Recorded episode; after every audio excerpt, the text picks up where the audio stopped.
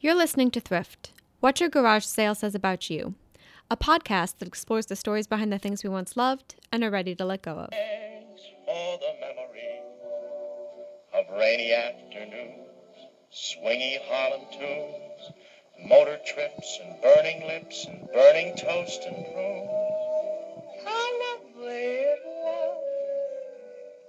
I'm Maggie Blaha, and I decided to start this podcast about a year ago when I was browsing the shelves and crates at a local public library book sale here in Atlanta, Georgia. Every few months, the Friends of the Library organization for different branches in the city sells books that were donated by members of the community, and you can usually buy any paperback for a dollar and any hardcover for three. Library book sales are great for practicing tsundoku, the Japanese word for people like me who buy piles of books at a time and allow them to transform into mountains before getting around to reading them. I live in a studio apartment, so I can tell you that I've had to find interesting and decorative ways to display my literary conquests. A bookshelf can only do so much.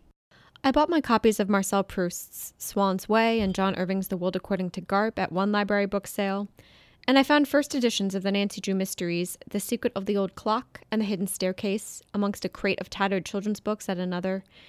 In one book sale's food memoir section, a pretty sophisticated genre for friends of the library, I even came across Ruth Reichl's memoirs, Tender at the Bone and Comfort Me with Apples. But it was a reprinted edition of Judith Martin's Miss Manners' Guide to Excruciatingly Correct Behavior that inspired me to start this podcast about garage sales. This thick Bible of etiquette and advice is, of course, interesting in itself, as I'm a sucker for old etiquette guides. But it's the handwritten inscription made in pencil on the inside front cover that I'm most curious about. To a classy broad, love, spelt L U V, and wet kisses, Doug. Xmas 89. Since the day I bought my copy of Miss Manners, I've wondered about the person it used to belong to. Who was she? What was her bookshelf like? Did she ever read the book? Who was Doug? Why did he write that inscription? Better still, why did he choose to write it in pencil instead of ink? Why, after 20 some odd years, did the classy broad decide to donate the book to friends of the library? Did she forget that Doug inscribed the book to her? Was Doug even in her life anymore? Maybe he broke her heart. Maybe he passed away. Maybe she just reached an age where things are just things and she's able to give them away indiscriminately. I personally have a tendency to hold on to things, especially books. I'm not a hoarder, nor am I terrified of letting go, but I find comfort in being surrounded by an ever growing collection of books. This is something I can't get my mom to understand. Her perception of things is very different from mine, and sometimes I wonder if she has any sentimentality at all. A couple months ago, she texted me out of the blue to say that she and my dad are trying to sell the house I grew up in, and unless I can travel to New Jersey to take all the boxes of books I've slowly been transporting to Atlanta when I go home each year for Christmas, she's going to throw them away. I don't have time to have a garage sale and have no place to keep all of them when we show the house, she told me. If there's anything I find more difficult to fathom than selling or giving away my books, it's definitely throwing them in the trash. My mom can find a reason to get rid of almost anything. She doesn't seem plagued by the fear that keeps most of us from giving things away, which is what if I discover I need this one day? Of course, you almost never do. For my mom, a lot of the things she originally loved or needed eventually become crap. There's so much crap in this house, is something I often heard her say when I was growing up. And whenever the time for spring cleaning came around, she would come into me and my sister Katie's rooms with big black garbage bags and tell us to fill them with all the crap we don't need. If it were up to my mom, I think most of the things I own would end up in a trash bag.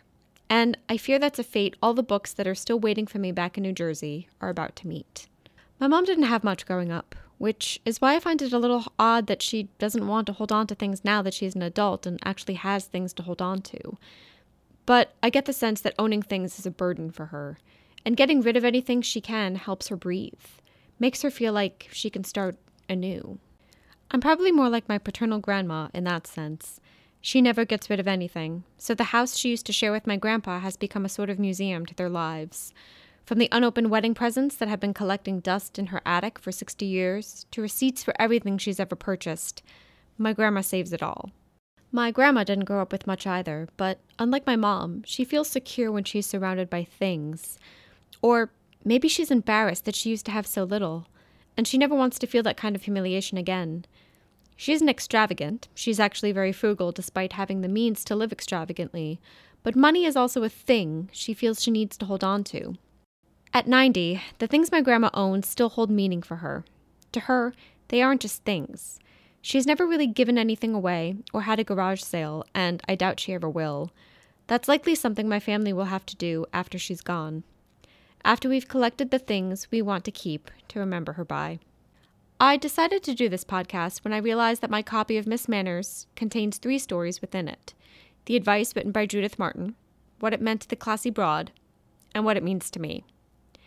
That's the beauty of secondhand things. That's the beauty of garage sales. Things don't have meaning or value until they belong to someone.